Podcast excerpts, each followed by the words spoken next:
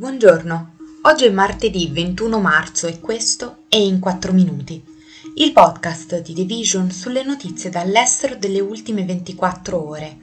Parleremo di Xi Jinping che vola in Russia da Vladimir Putin, di Joe Biden che avverte Benjamin Netanyahu sulle preoccupazioni internazionali per i suoi cambiamenti all'ordinamento giudiziario israeliano e dei funzionari indiani che tagliano internet a milioni di persone per arrestare un fuggitivo.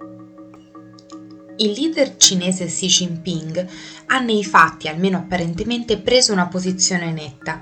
È arrivato a Mosca lunedì per tre giorni di colloqui con Vladimir Putin, dando la più forte dimostrazione di sostegno alla Russia dall'invasione dell'Ucraina. La Cina, un partner economico sempre più cruciale per la Russia, non ha mai condannato l'invasione né l'ha mai sostenuta apertamente. Pechino ha presentato la visita di Stato come una missione di pace, ma non in molti si sentono di sposare questa analisi. La convergenza di intenzioni di Xi e del presidente russo Vladimir Putin, infatti, si basa in gran parte su interessi commerciali e sulla comune opposizione al potere degli Stati Uniti. Secondo il portavoce del Cremlino Dmitry Peskov, il leader cinese incontrerà Putin più volte durante la visita e l'Ucraina sarà senza dubbio uno dei punti all'ordine del giorno.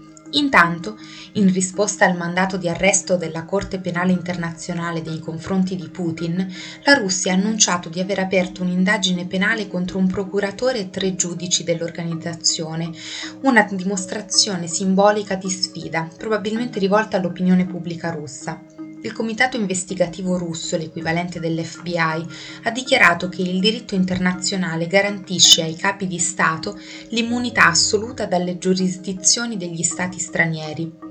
Alla domanda sul mandato di arresto della Corte Penale Internazionale contro il presidente Putin, il portavoce del Ministero degli Esteri cinese Wang Wenbin, prima che si atterrasse a Mosca, ha risposto che la Corte Internazionale dovrebbe mantenere una posizione obiettiva e imparziale, rispettare l'immunità giurisdizionale di cui gode il capo di Stato in conformità con il diritto internazionale.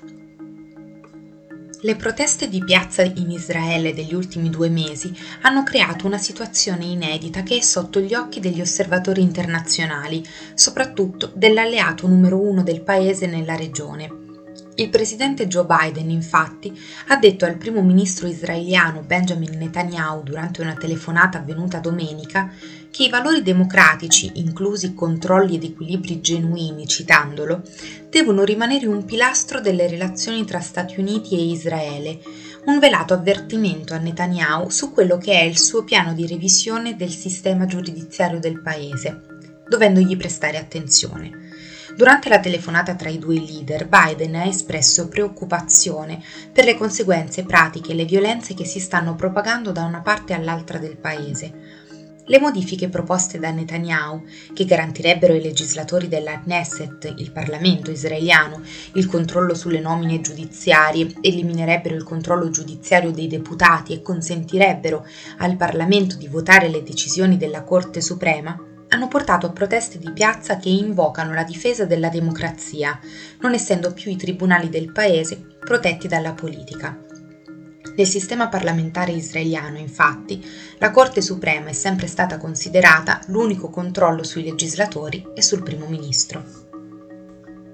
Le autorità indiane hanno interrotto per un secondo giorno consecutivo l'accesso a internet e ai messaggi di testo in tutto il Punjab, uno stato di circa 27 milioni di abitanti, mentre i funzionari cercano di catturare un separatista sikh e si preparano a potenziali disordini. Il governo del Punjab, guidato dal partito di opposizione Aam Admi Party, ha inizialmente annunciato un divieto di 24 ore a partire da mezzogiorno di sabato, mentre le sue forze di sicurezza lanciavano una vasta operazione per arrestare il fuggitivo Amritpal Singh.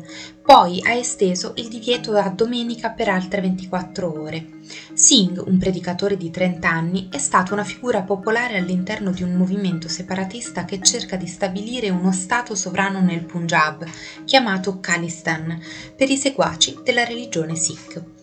A febbraio è salito alla ribalta nazionale dopo che i suoi sostenitori hanno assaltato una stazione di polizia per liberare uno dei suoi seguaci.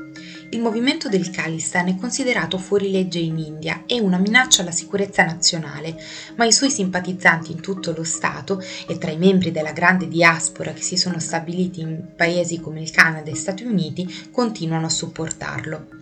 Nel tentativo di prevenire i disordini, le autorità del Punjab hanno bloccato il servizio internet a partire da sabato, poco dopo aver fallito l'arresto di Singh mentre attraversava il Punjab centrale aiutato da un gruppo di sostenitori. Questo è tutto da The Vision, a domani!